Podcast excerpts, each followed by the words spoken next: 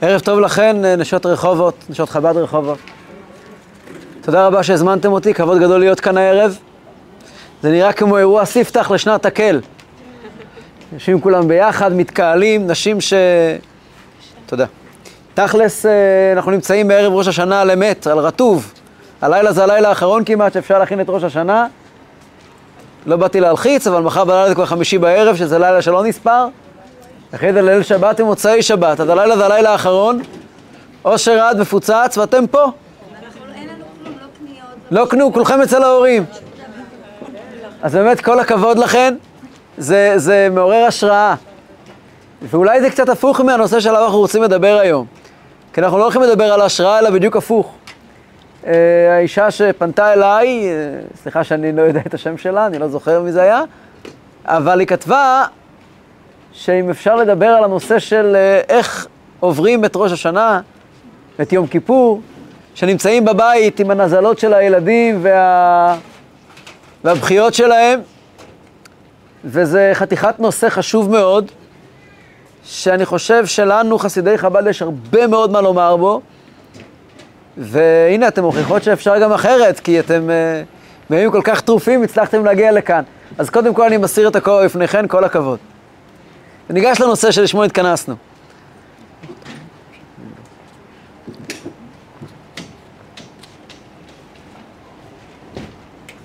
בראש השנה תשי"ט, בשנים הראשונות שהרבי היה נשיא, אותם שנים המנהג היה שהרבי היה הולך לעשות תשליך בפרוספקט פארק, הפארק הבוטני שנמצא בתחילת רחוב איסטרן פארקווי. כל מי שהיה בניו יורק מכיר, יודע על מה מדובר. הרחוב של 770 הוא רחוב מאוד מאוד מאוד מאוד מאוד ארוך, והקצה הראשון שלו, הקצה העליון שלו, מתחיל עם פארק ענק. פארק ענק שיש בו כמה חלקים, יש בו חלק של, של מבחר בוטני שאין כמוהו בהרבה מקומות בעולם, ושם יש אגם. ורבי היה הולך מ-770 לשם, והיה צעדה מאוד מאוד משמעותית. קרן נייץ אז לא הייתה, לא הייתה שכונה חב"דית, בכלל לא. הייתה שכונה של יהודים מכל הסוגים, הגוונים והצבעים. חב"ד הייתה רק אה, פסיק אחד בתוך כל אלה. השם עזר וכולם ברחו מהכושים שהגיעו לשם בשנות ה-60, ורק החב"דניקים נשארו. אבל בעיקרון קרנייץ הייתה שכונה יהודית מאוד מאוד, וחב"ד הייתה עוד, עוד חסידות בין בובוב שהיו מאוד חזקים שם, ויהודים מכל הסוגים, גם יהודים לא דתיים. למשל, מי שמכיר את ניו יורק, מכיר את אה, רחוב איסטרן פארקווי, או לתיירה, הבניין הענק שלהם היה מה שנקרא Jewish Center, מרכז יהודי של הפור, הרפורמים בכלל. והרבי היה הולך עם החסידים, אה, חב"ד לא הייתה חסידות מאוד קטנה, אבל גם לא מאוד גדולה. היה צעדה שהייתה יוצאת מ-770 והולכים לאורך השדרה היפהפייה של איסטם פארקווי, הולכים לאורך השדרה בזוגות, צווי צווי ניט שטופן, שתיים שתיים לא נדחוף, כפי שהיה מכריז האחראי, כמו שאתם הולכות, אלה מכם שהן מורות או גננות, בדיוק ככה היו הולכים, והיה אפילו רשימה של איזה שירים לשיר בדרך. הייתה רשימה מתוכננת, איזה שירים שרים. ראשון היה הולך הרבי, ומאחוריו כמו צבא, כל ה... כמה עשרות חסידים.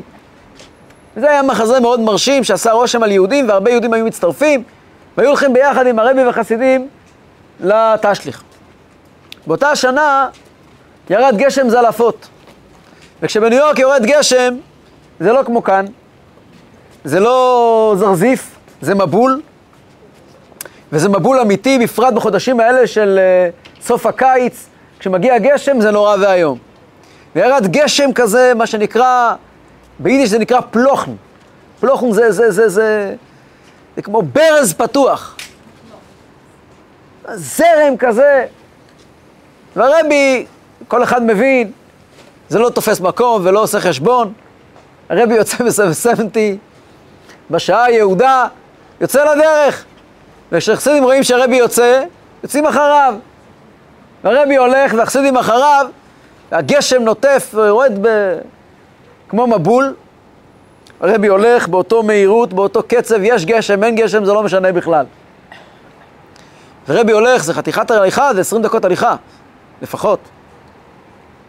והרבי מגיע לתחילת הרחוב, מה לעשות?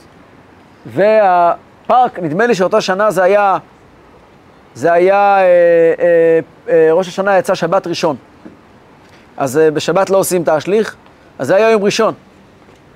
והיה גשם, ויום ראשון, ועוד כל מיני דברים שהתווספו להם יחד, והפארק פשוט היה סגור. הרבי הלך עד לפארק והפארק סגור.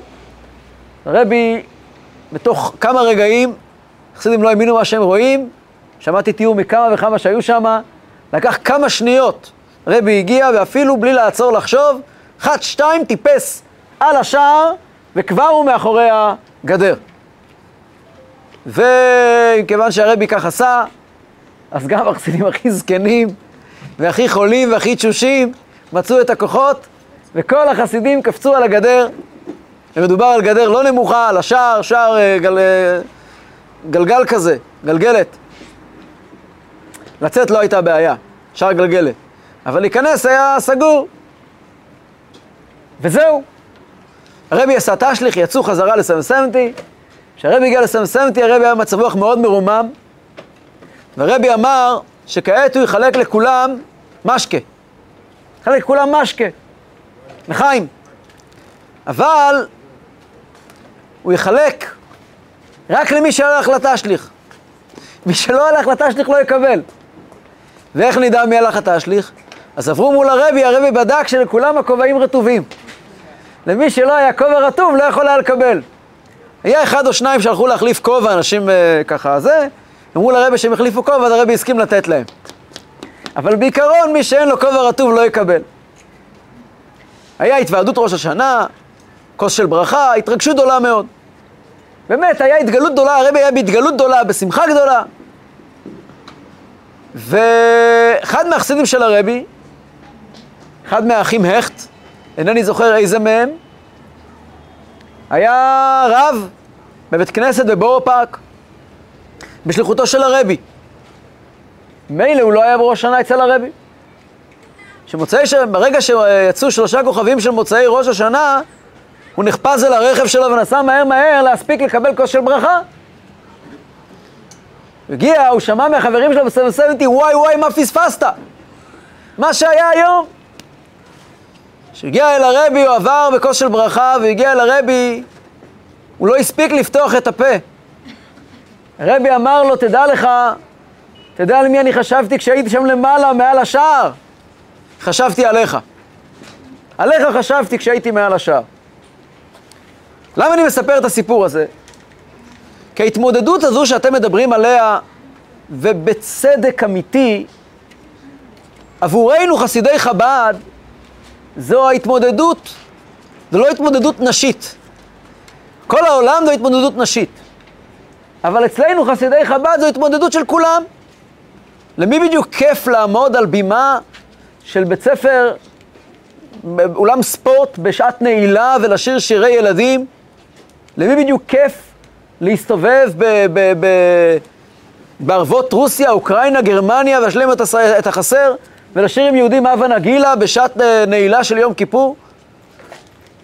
זה קשה לכולם.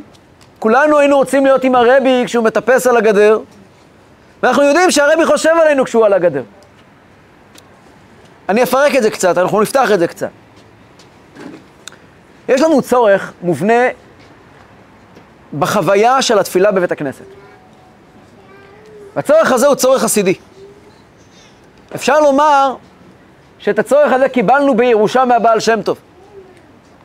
הבעל שם טוב לימד אותנו סוד גדול, שבזהירות אני אומר שלפני הבעל שם טוב לא מספיק ידעו ממנו, שהקדוש ברוך הוא נמצא לא רק בתוך הגמרא, ולא רק בתוך הספרים הקדושים עם האותיות הקטנות, הקדוש ברוך הוא נמצא גם בשירה, ובחוויה, ובריקוד, ובאוכל, ובמנגינה, וביחדבייה, ובפטפוטים שבעזרת נשים בהפסקה, ובמכירות של מי יקנה מפטיר יונה. אבל שם לימד אותנו שהקדוש ברוך הוא זה החיים בעצמם, ואם זה החיים בעצמם, צריכים להרגיש אותו בחיים בעצמם. בלי הבעל שם טוב, יש מצוות, מצוות תקיעת שופר, שמעת, קיימת את המצווה, לא שמעת, לא קיימת, נגמר הסיפור. הגיע בעל שם טוב ואמר, לא, לא, לא, לא, לא, אני רוצה שתתרגש. אני רוצה שתחווה חשוב לי, אגב, מה שאצל הספרדים היה באינטואיציה, בלי הבעל שם טוב. הבעל שם טוב סיפר לאשכנזים מה שהספרדים ידעו, תמיד והתנהגו תמיד. הקדוש ברוך הוא נמצא במנגינות ובריחות. הקדוש ברוך הוא נמצא בכל החוויה המלאה, לא רק בתוך הגמרא. הקדוש ברוך הוא לא רק אלוקי השמיים, הוא גם אלוקי הארץ. הבעל שם טוב היה הראשון שגילה שהעולם והחוויות שלו, שלא לומר אפילו הנפש הבהמית והצרכים שלה, הם לא אויב. להפך, הקדוש ברוך הוא נמצא, כמו שגילה הבעל שם טוב, מלוא כל הארץ כבודו. אם מלוא כל הארץ כבודו, אז ראש השנה זה לא רק תקיעת שופר. זה גם, כמובן, תפוח בדבש ורימון, וכל מה שמלמדים בגן, וזה באמת ראש השנה, לא כמו שחשבו פעם שזה סתם, וגם במנגינה של המלך, ובשירה של הבן יקיר לי, וכל האלמנטים שאותם, מה לעשות, נפגוש בבית הכנסת ולא בבית. כי בבית, מה לעשות,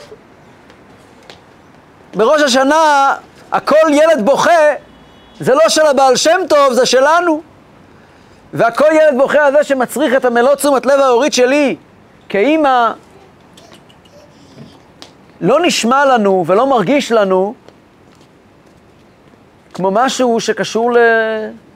לראש השנה. וזה מובן. ואנחנו חסידי חב"ד, יש לי חבר טוב, שליח של הרבי בסיביר, ידיד נפש שלי. אחרי שנפגשנו בפעם הראשונה שיצאנו שנינו לשליחות באותו זמן, נפגשנו בכינוס השלוחים העולמי, ישבנו יחד, זה היה בשנים הראשונות שלו שם ושלי כאן. נפגשנו אחרי תקופה שלא התראינו. שאלתי אותו, איך הולך? אז הוא אומר לי בפרצוף מאוד מאוד מאוד מאוד אומלל, ישבנו ביחד בבנקט. בנקט עם כל, ה... עם כל הצעקות של מוישה קטלרסקי, ולא הקשבנו לא למוישה ולא לקטלרסקי, הוא יושב לידי. הוא אומר לי, מה הולך, איזה הולך? אני עם ארבעה ילדים, שבעה ימים בשבוע, 24 שעות ביממה, נמאס לי! לא יוצא, אין להם גנים, אין להם... אני אימא במשרה מלאה וגם בעל, זה שנינו באותו בית. ואין לאיפה לברוח.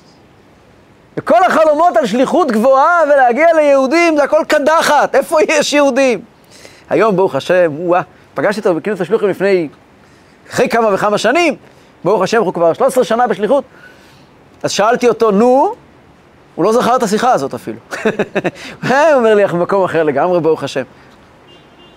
אבל, אבל חסידי חב"ד מרגישים את הנושא הזה של... זה לא קל, אני זוכר, את הראש השנה הראשון בלי 770, גיל 13 עד גיל 23 הייתי ב-770 כל ראש השנה. פעם ראשונה בלי זה נורא ואיום. וזה מאוד, אני לא יודע אם אי אפשר שום דבר לדמות לאימא בבית. אבל כן, אנחנו חונכנו על משהו קצת שונה. ואולי פה הגיע הזמן להסביר מה אנחנו חסידי חב"ד יודעים שאולי הבעל שם טוב דיבר שלב קודם, והדמור הזה כן גילה לנו שלב נוסף. הגדרנו שהבעל שם טוב לימד אותנו, תראו את זה כשיעור המשך לחי אלול. הבעל שם טוב לימד אותנו שהעולם הוא לא אויב, ושהנפש הבהמית היא לא אויב, והקדוש ברוך הוא נמצא גם בריחות ובטעמים, כפי שכבר אמרתי, מה שמרוקאיות יודעות תמיד. לכן אגב לא היה בעל שם טוב במרוקו, לא היה צריך. אדמו"ר הזה כן חידש משהו אחר, משהו נוסף. יש ביטוי חסידי שאומר שאדמו"ר הזקן גילה בתניא מילה אחת, את המילה ממש. המילה תניא, המילה ממש בתניא מופיעה מאות פעמים, בין במקום שאנחנו מבינים למה זה כתוב, ובין במקום שאנחנו לא, לא מבינים למה זה כתוב. בכל מקום שכתוב את המילה ממש בתניא, ותמיד בתוספת על משפט, שכתוב כבר קודם, והדוגמה הראשונה והמפורסמת מכולם, והנפש השנית בישראל היא חלק אלוקה ממעל, ממש. חלק אלוקה ממעל זה פסוק בספר איוב. שזה הולך על הנשמה, כתוב כבר ברמב"ן, כתוב בעוד מקומות. הדמור הזה כן הוסיף עוד מילה אחת. ממש. המילה ממש מופיעה כמעט בכל עמוד בתניא. דוגמה נוספת, פרק ל', בזה יובן מאמר חז"ל, הווה שפל רוח בפני כל האדם. כל האדם ממש. אפילו קל שבקלים. הווי באמת לאמיתו בפני כל האדם ממש. וכל פרק ל' מסביר איך אפשר להיות שפל רוח בפני כל האדם ממש. המילה ממש בתניא היא היסוד של תניא. מה זה ממש? צריך להיזהר. אבל אני אומר משהו שהוא קצת רדיקלי, אבל מה לעשות הוא נכון. אם הבעל שם דוב גילה שהקדוש ברוך הוא נמצא גם בתחתונים וגם בגשמיות, אדמו"ר הזקן גילה שלאו דווקא, שהוא נמצא דווקא, לאו דווקא שלחפש את הקדוש ברוך הוא זה בכלל ברוחניות ובנשמה. אדמו"ר הזקן גילה שיכול להיות, שימו לב טוב למה שכתוב בתניא, יכול להיות שהאויב שלי בעבודת השם זה לא הנפש הבהמית, אלא דווקא הנפש האלוקית. נשמע מאוד מאוד מפחיד, אבל כל מי שלמד טניה רואה שזה כתוב שם. זה כתוב בטניה לפחות עשר פעמים. ואני אתן דוגמה.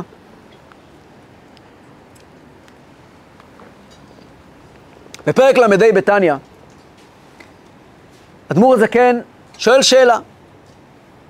הבינוני, כידוע לכולנו, הוא אותו אדם שמלא התמודדויות כרימון. הוא מלא התמודדויות ומלא קשיים, מתוסבך אמיתי. יש לו תור קבוע אצל הפסיכיאטר, יש לו מיטה קבועה אצל הפסיכולוג, ספה קבועה. הבינוני הוא אדם מתוסבך. הוא עושה מה שצריך, אבל בלב שלו זה גיהנום, כמו שכתוב בתניא. הבינוני הוא האדם, הוא המודל של היהודי לפי תניא. זה אותו יהודי שבפרקטיקה עושה מה שצריך, אבל בלב שלו, שהשם ישמור, לא הולך לו קל. בפרק ל"ה אומר אדמו"ר הזקן, אותו בינוני שלמדתי אתכם עליו 34 פרקים, קראתם עליו שהוא הולך להילחם את המלחמה הזו, אולי יהיה כל ימיו במלחמה הזו. כך כתוב בפרק כ"ז. אולי כל ימיו במלחמה הזו, הוא הולך להילחם עם עצמו מלחמת... מלחמה נוראית, כל אחד בתחומים שלו, לא בטוח שהוא יצא מזה. איך אפשר לחיות ככה? איך אפשר לחיות ככה? איך אדם יכול לחיות בחיים של התמודדות בלתי פוסקת? וזו השאלה של פרק ל"ה. אומר אדמו"ר זקן פרק ל"ה, הבינוני צריך נחמה, צריך נחמו בכפליים. מה עושים איתו? מסכן. הוא רוצה לאהוב את השם, להרגיש קצת אהבת השם. נאדה. איך הוא כותב בפרק ט"ז? אהבה קצת בראש, הוא מבין שצריכים לאהוב, זה גם נקרא אהבה, הוא מבין שצריכים לאהוב. הוא לא אוהב, הוא מבין שצריכים לאהוב. יראת השם. הוא מבין שצריכים ליראה. הוא לא מרגיש שהוא מתקדם לשום מקום. הוא כל היום נלחם ונלחם ונלחם. ואדמו"ר דקה מדבר על הבינוני כי הוא מדבר בשפה נקייה. הוא מדבר אלינו. הוא רק אומר, בינוני, אדם שלא עובר עבירות, כי הוא אומר, אני לא באתי כדי ללמד אותך איך לקיים מצוות, בשביל זה כתבתי שולחן ערוך. נניח שאתה לא, לא עובר עבירות. מה קורה אצלך בלב? גיהנום, בלאגן. והבינוני מגיע לאדמו"ר הזקן, ובוכה לו ואומר לו, רבה, לאיפה זה הולך? זה לא נגמר. וכולנו, אני מכיר אנשים, וכולכן מכירות אנשים, שחוות ועוברות את, את, את, את, את, את המלחמה של הבינוני יום-יום, שעה-שעה. זה יכול להיות אימא שמתמודדת עם ילד עם הפרעת קשב קשה מאוד. זה יכול להיות אדם שמתמודד עם אתגר קשה מאוד בכיבוד הורים. זה יכול להיות אנשים שנמצאים בזוגיות מאוד מורכבת. זה יכול להיות כל כך הרבה דברים בחיים שלנו שאין פתרון. אין פתרון. ישנם אמהות שהילד שלהם לא הולך להיות הצדיק הגדול והעילוי מסלוצק. הוא הולך לעשות להם צרות עד גיל חמישים. והאימא אומרת, אני מנסה ומנסה ובכיתי את כל התהילים מאה פעמים, ולאיפה זה הולך? לאן זה הולך? לאיפה זה מתקדם? ואת הצעקה הזאת של הבינוני צועק אדמו"ר הזקן בפרק ל"ה בתניא. זו צעקה נוראית. אני נלחם, נלחם, נלחם, נלחם, נלחם. איך אומרות? שומע, כולכן שומעות. אני מחזיקה את הבית הזה בשיניים שלי. תאמין לי, אני לא הייתי, לא יודעת מה הייתי, הילד הזה מוציא אותי מדעתי. וזה לא הולך להשתנות. ומי שאומר לך שזה הולך להשתנות, הוא רופא אליל. אין תרופת פלא. יש דברים שהם פה כדי להישאר, וכולנו יודעים את זה. אימא שלי לא תשתפר, היא תישאר אימא שלי לעולם ועד, אין דרך לצאת מזה. אימא שלי במקרה היא לא בעיה, אבל היא יכולה הייתה להיות. חמותי אולי תראה, אבל אני לא רוצה לדבר. וזו צעקה, זה כאב נורא של הבינוני. מה יאמר לאדמו"ר הזקן? לא נורא, גם זה יעבור, נכון? לא בבית ספרנו. לא בתניא. בתניא אין גם זה יעבור, ואין לא נורא. חבר יקר, נורא ואיום, וזה לא יעבור. זה לא יעבור. אז מה כן? אומר לו אדמו"ר הזקן תשובה ארוכה שמתחילה בפרק ל"ה ומסתיימת בפרק מ"א, מ"ב, שבגרעין אדמו"ר הזקן הולך למאמר הזוהר, בזוהר נאמר, כולכם יודעות את זה מן הסתם? טניה, אני מקווה שכולם יודעים טניה. אם אתם רוצות תרופה לכל המחלות, באמת, תלמדו טניה. תעשו, בזמן שאין לכם, תמצאו הזדמנות, היום אפשר לשמוע ביוטיוב, בכל מיני, לשמוע טניה, טניה זה התרופה לכל המחלות, באמת, באמת, באמת זאת התרופה לכל המחלות. אומר אדמו"ר הזקן, מה התשובה לטענה של הבינוני? יש זוהר. בזוהר מסופר על ילד פלא בשם ינוקה, ינוקה, ינוקה של הזוהר, שדיבר דברי נבואה. אמר כל מיני דברים, בין היתר הוא אמר דרשה על הפסוק, החכם עיניו בראשו. שאל הינוקה, רק איפה העיניים של בן אדם רגיל שהוא לא חכם? לא בראש. מה זאת אומרת החכם עיניו בראשו? עונה הינוקה, אדם צריך לדעת, החכם יודע שמעל הראש שלו יש לו אש דולקת. כל אדם צריך לדעת שמעל הראש שלו יש לו אש דולקת, והאש הזאת זה השכינה, זה הקדוש ברוך הוא. והאדם, כתוב בספר קהלת, ושמן על ראשך לא יחסר. אדם צריך לספק לאש הבוערת על הראש שלו שמן. מי הוא האדם? האדם הוא בסך הכל פתילה. בסך הכל פתילה. הקדוש ברוך הוא זה הלהבה, אנחנו אמורים להיות ספקי שמן, שהשמן הזה עובר דרכנו אל, הפ... אל, אל הלהבה. ומי אנחנו? אנחנו סך הכל פתילה. מה זה השמן? השמן זה מעשים טובים. איך, מה הפירוש בזה? אדמו"ר הזקן מלמד אותנו פרק ל"ו, ל"ז, ל"ח, ל"ט, בהרחבה גדולה, את הסוד הגדול של בריאת העולם.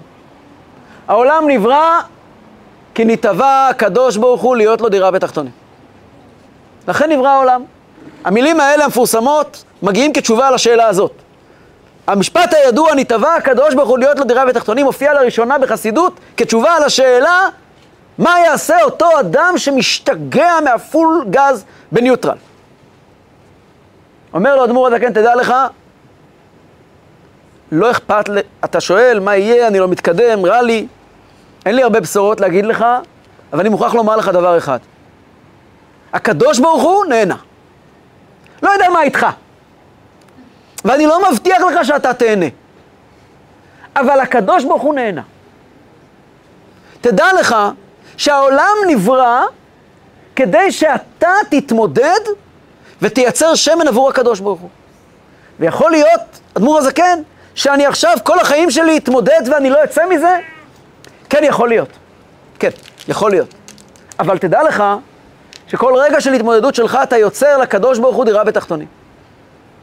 כל דבר שאתה עושה כלפי שמיא, זה מה שחשוב. טוב, לא קל לחיות עם כזאת תשובה. השיטה של אדמו"ר הזקן היא לא שיטה מאוד uh, נחמדה. אבל היא שרדה את כל ה... היא עברה את מבחני הריסוק הקשים ביותר ב-250 שנה האחרונות. אדמו"ר הזקן וזו שיטת חב"ד, וזה בסוף מה שגורם לאנשים... אני כבר אסביר. האדמו"ר הזקן מסביר ש... עוד רגע, שאלה טובה, אני אענה לה עוד רגע.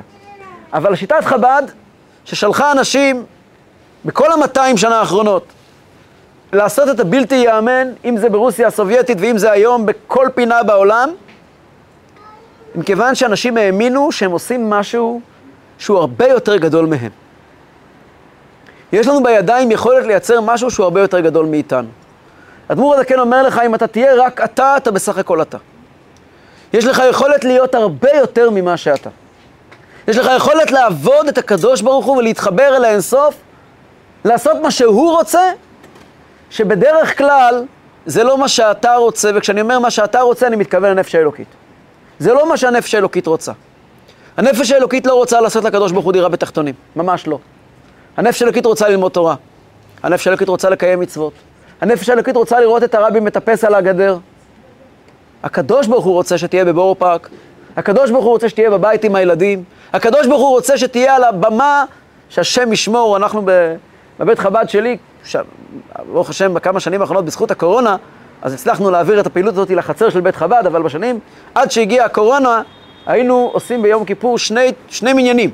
מניין אחד בבית חב"ד, לחבר'ה, מניין שני היינו עושים באולם ספורט. ושם מגיעים רק מי שלא מוכן להגיע לבית כנסת. האזור זרוע בתי כנסיות, מי שלא מוכן להגיע לאף בית כנסת מגיע לאולם ספורט. ושם כולם יושבים על כיסאות ככה, יום כיפור נעילה, והרב עומד לספר בדיחות. עכשיו, מכיוון שמשום מה אני אמור להיות הרב, אתם יכולים להבין לבד איזה יום כיפור זה. אבל מה לעשות? הנפש האלוקית רוצה את זה? הנפש האלוקית לא רוצה את זה. הנפש האלוקית רוצה שבטי בבית השם כל ימי חיי, לחזות בנועם השם ולבקר בהיכלו. הנפש האלוקית רוצה לשיר מרש נפוליאון ולא לעשות הבדלה מיד אחרי התקיעת שופר. הנפש האלוקית רוצה לשבת עם חברים, בהתוועדות חסידית, במקום להתעסק עם, עם מה שהקדוש ברוך הוא רוצה. אבל אנחנו, חסידי חב"ד, חונכנו, אל תשאל מה אתה צריך, תשאל עבור מה צריכים אותך. עוד מעט אני אענה לך על השאלה שלך. אל תוותרי לי, תזכירי לי אותה. יצא לי היום לחשוב שבראש השנה יש ניצחון לא מובן במחלוקת עתיקה לצד הלא נכון. יש מחלוקת ישנה, דיברנו עליה בחודש תמוז. כולנו. קראנו בתורה את פרשת קורח. שם יש מחלוקת בין אהרון הכהן לקורח. אהרון הכהן טוען שצריכים להיות יהודי קדוש. וקורח טוען, כמו שהופיע בשיחות, מאמרים, מאמרים, שעיקר העניין זה התחתונים, ולא צריכים את המעבר. מחלוקת מפורסמת בין אהרון לקורח. כתוב בחסידות שלעתיד לבוא תהיה הלכה כקורח. קורח טעה, כי הוא, הוא, הוא קצת ערבב את הזמנים. זה לעתיד לבוא. אבל לא שמים לב, היום לראשונה שמתי לב לזה, שביום, בראש השנה, לפני תקיעת שופר, אומרים הפטרת חנה. בהפטרת חנה מדובר על דיאלוג בין נכד של אהרון הכהן לנכדה של קורח. בין אלי הכהן לבין חנה. חנה, אשת אלקנה, אלקנה הוא מבני קורח. ובני קורח אסיר ואלקנה, יודעים שקורח היה מצאצאי, אלקנה היה מצאצאי קורח. כידוע שכתוב בחז"ל, מה קורח שחלק על משה, אינו יטעתו רעה, שיוצא ממנו מישהו שגדול כמשה ואהרון גם יחד, שזה שמואל הנביא, שמשה ואהרון בכהניו ושמואל בקוראי שמו. אז חנה היא מהצד של קורח, עלי הוא מהצד של אהרון, והוויכוח התמידי שביניהם בא לידי התנגשות בשילה. באותו ראש השנה מפורסם, שקוראים עליו כל שנה. כידוע מה שמוסבר בשיחות, שעלי אומר לחנה, למה תשתכר, למה תשתכרין? ראש השנה היום, דברי על הקדוש ברוך הוא. דברי על דברים גבוהים. ומה היא עונה לו? אני מדברת על ילדים. אני מדברת על החיים בעצמם. החיים בעצמם הם של הקדוש ברוך הוא. והחיים בעצמם זה כמו שכתוב בספרים, שחנה לא עלתה, כתוב, כתוב מפורש בספר שמואל, שחנה לא עלתה לשילה עד, ש, עד יגמל את שמואל, היא הייתה עסוקה עם טיטולים ו- ומוצצים בכל שנה, בראש השנה, שכולם עלו לשילה. בזה הייתה עסוקה, זה כתוב מפורש בפסוק. וזו שיטת חנה, שיטת קורח, שהתחתון זה העיקר. שהחיים עצמם. ואלישע טוען, וכמו שאנחנו יודעים, אלה מכם שזוכרות שיעורי תנ"ך, או לחילופין אלה שמורות לתנ"ך, הסיפור הזה הוליד בין אלי לקורח, בין אלי לחנה, הוליד מהפכה בעם ישראל. הרי הכניסה לארץ, עם ישראל נכנס לארץ ובאיזשהו מקום התפקשש. 400 שנה כמעט, שבני ישראל מסתובבים בארץ וחוץ מלחטוא בערך לא יודעים לעשות שום דבר. כל ספר שופטים, הספר הכי עצוב בתנ"ך. יותר עצוב מספר איכה. מסתיים ספר שופטים, עם ישראל מפוזר, מפורד, מפולג, לא יודע מה הוא רוצה מעצמו מבוקר עד ערב מלחמות. מסתיים ספר שופטים, מתחיל ספר שמואל, בעת ההיא אין חזון מהשם, אין חזון נפרץ בישראל, אין נבואה, אין כלום. אותם שבטים יושבים בארץ לגמרי לגמרי, לא יודעים מה, מה אחד רוצה מהשני, מה הוא רוצה מעצמו. מי שמרים את כל זה הוא שמואל הנביא. שמואל הנביא הוא הראשון שמצליח, כמו שחנה אומרת בתפילה שלה, וירם קרן משיחו. חנה מדברת על ביאת המשיח, שאותו מתחיל שמואל, בהכתרת שאול ודוד, ובהמשך זה שלמה, שזה בעצם התחלת משיח. חנה אומרת, הגיע הזמן שהקדוש ברוך הוא יעשה דירה בתחתונים, נמצאים פה כבר בארץ 400 שנה, חוץ מלבכות לא עשינו כלום. הגיע הזמן שיהיה וירם קרן משיחו, שהקדוש ברוך הוא יהיה דירה בתחתונים, שהקדוש ברוך הוא יהיה לו ערכתי נר למשיחי. מה זה נר? שהקדוש ברוך הוא ישכון בעולם באמצעות הנשים, באמצעות נשים כמוני חנה, שפשוט עסוקה בחיתולים וטיטולים ובמוצץ בפה של שמואל הקטן, כי מהשם שהלטיב. הגיע הזמן למהפכה שהתחתון, כידוע שראש השנה כולו מדבר על חנה ועל רחל בהפטרה של היום השני, מדבר כולו על נשים, על העבודה של המטה שצועק מלוך על העולם כולו בכבודיך. אומרת חנה, חוכמה גדולה לצעוק מלוך על כל העולם, מלוך על כל העולם כולו בכבודיך כשאתה נמצא בבית הכנסת. אבל מלוך על כל העולם כולו בכבודיך וינשא על כל הארץ בעיקריך, לא מסתיים בפתח של בית הכנסת, הארץ זה הבית שלי. אם אני יודע להיות יהודי רק בחוויות, אז אני בעצם נעצרתי לפני הממש של אדמו"ר הזקן. אדמו"ר הזקן מלמד אותנו שהחלק אלוקה ממעל ממש, ואנחנו, יש לנו קשר עם הקדוש ברוך הוא ממש. יהדות זה לא רגע, זה לא, זה, זה לא, זה לא יוגה, זה לא, זה לא מדיטציה, זה לא להיכנס לאווירה ולא להתרומם לאיזה חוויה. יהדות זה ממש, ממש. כשאנחנו אימהות לכך וכך ילדים, והקדוש ברוך הוא יעזור שיהיו עוד, וכל מי שאין לו עדיין שיהיה לו, הקדוש ברוך הוא יעזור לו שיהיה לו. כשאנחנו, שאתן אימהות לילדים, ועוד ילד ברוך השם, ועוד ילד ברוך השם, ועוד בלאגן ברוך השם, ועוד עומס על כרטיס אשראי ברוך השם, ועוד הוצאות גדולות לחגים ברוך השם. העומס הזה על כרטיס אשראי הוא הפירוש מלוך על העולם כולו בכבודיך, כי זה על העולם, זה לא על החוויה. החוויה היא דבר נפלא, אבל היא רק מכשיר, היא רק אמצעי. כשהחבר שלי בסיביר עמד לבד, בלי מניין ביום כיפור, הוא ידע שזה מלוך על העולם כולו בכבודיך. אולי זה לא קל לשיר לבד את ה-איי, איי, איי, איי, איי, איי, איי, נכון? כי יום כיפור החבדי הוא לא איי איי איי איי איי איי איי, אלא מלוך על העולם כולו בכבודיך, שזה לא חוויה. החוויה היא ערך חשוב מאוד ביהדות. הבעל שם טוב הביא אותה לעולם. אדמו"ר הזקן טיפס קומה אחת מעל ואמר, אבל לא רק חוויה. יש לנו שליחות, יש לנו משימה, אנחנו פתילה של האש הגדולה של הקדוש ברוך הוא. והתפקיד שלנו לעשות לו יתברך דירה בתחתונים, וזה ראש השנה. בהפטרה של היום השני של ראש השנה, אנחנו עוסקים ברחל. עוסקים רק בנשים, כידוע, בראש השנה. ראש השנה זה חג נשי. כידוע, ספירת המלכות. אגב, אצל הרבים היה מנהג, רבותינו נשיאנו, שברגעי הכניסה של ראש השנה, היו הולכים לדבר עם האישה. כל אחד מהרבים היה נכנס לדבר עם אשתו. כך כתוב, הרבי הקודם כותב. והיה בזה כוונה עליונה, לא סתם, היה בזה כוונה עליונה. ספירת המלכות. ביום השני של ראש השנה קוראים, ביום השני של ראש השנה קוראים בהפטרה את הבכיות של רחל,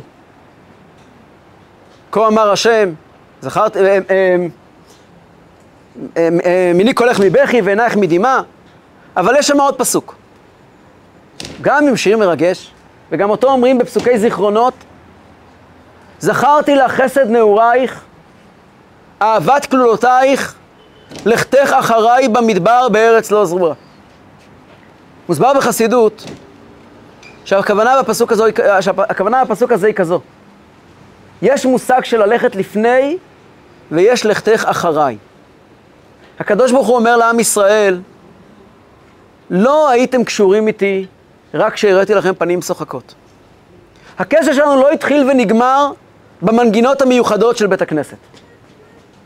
רוב היהדות נמצאת אחריי, במקום שבו לא רואים את הקדוש ברוך הוא. רואים רק את אחוריו ופניי לא יראו. מה אני זוכר לכם ביום הזה? זכרתי לך חסד נעורייך, אהבת כלולותייך. זאת הייתה אהבת אמת. למה? כי לכתך אחריי במדבר. הלכתם למקום שאין שם לא זרע ולא קציר, במקום שאין חזן טוב ואין קהל טוב. הלכתם למקום של אחריי לעשות מה שצריך, לא מה שאתם רוצים. וזה זכרתי לחסד נעורייך, כך כתוב, כך כותב הרי באמצעי. שוב, זה לא אומר, חלילה וחס, שנסגור את בתי הכנסת. ומי שעדיין לא נשואה, או מי שכבר ברוך השם יכולה לצאת מהבית, לא תצא. ומה פתאום? חס ושלום. היהדות, כמו שלימד הבעל שם טוב, היא יהדות מלאה ושמחה וחיה, שנוגעת בכל פרט בחיים. ויש מקום גדול וחשוב לתפילות ולמנגינות, ואי אפשר לחנך ילדים אחרת, ואי אפשר לחנך את עצמנו אחרת. אבל ראש השנה זה יום של עיקר, ואת העיקר אסור לשכוח. ובכל זאת, כולנו, הנפש האלוקית נמצאת, והיא תובעת את שלה. והצורך הזה, הכאב הזה, שאני רוצה לבוא לבית הכנסת, הוא כאב חיובי, הוא כאב טוב. אני בטוח שרבים מכן מצליחות בכל זאת לברוח לכמה דקות, לתת בבית אווירה של בית כנסת, דווקא בגלל שכל כך מתגעגעים, לפתוח בבית את המחזור, ולשיר עם הילדים בכל זאת קטע תפילה, חצי קטע תפילה, ולהביא הביתה את אולי את אותם מקומות שאנחנו זוכרות, שאתן זוכרות בתור בחורות, ובעזרת השם יבוא יום ותוכלו להגיע כמנצחות על כל ה... ברוך השם, הילדים שלכם כבר יטפלו בילדים שלהם, וגם אתם תוכלו להגיע לבית הכנסת. מה שחשוב זה לזכור שאנחנו חיילים. וזו המהות של ראש השנה. הלוואי, הלוואי שאנשים בבית הכנסת בראש השנה יזכרו שהם חיילים, ושזו המהות של ראש השנה. כי על פי חסידות, מה לעשות? זה ראש השנה. לראש השנה אין משמעות אחרת. רק להיות חיילים של הקדוש ברוך הוא ולומר לו, בשיא הרצינות, לא עם עיניים עצומות, לא עם מנגינות גדולות, אבל פשוט ברצינות. נאמר לו ברצינות, מלוך על העולם כולו בכבודיך. וינשא על כל הארץ ביקריך, והופע בהדר גאון עוזיך על כל יושבי תבל ארצך. זה התפקיד.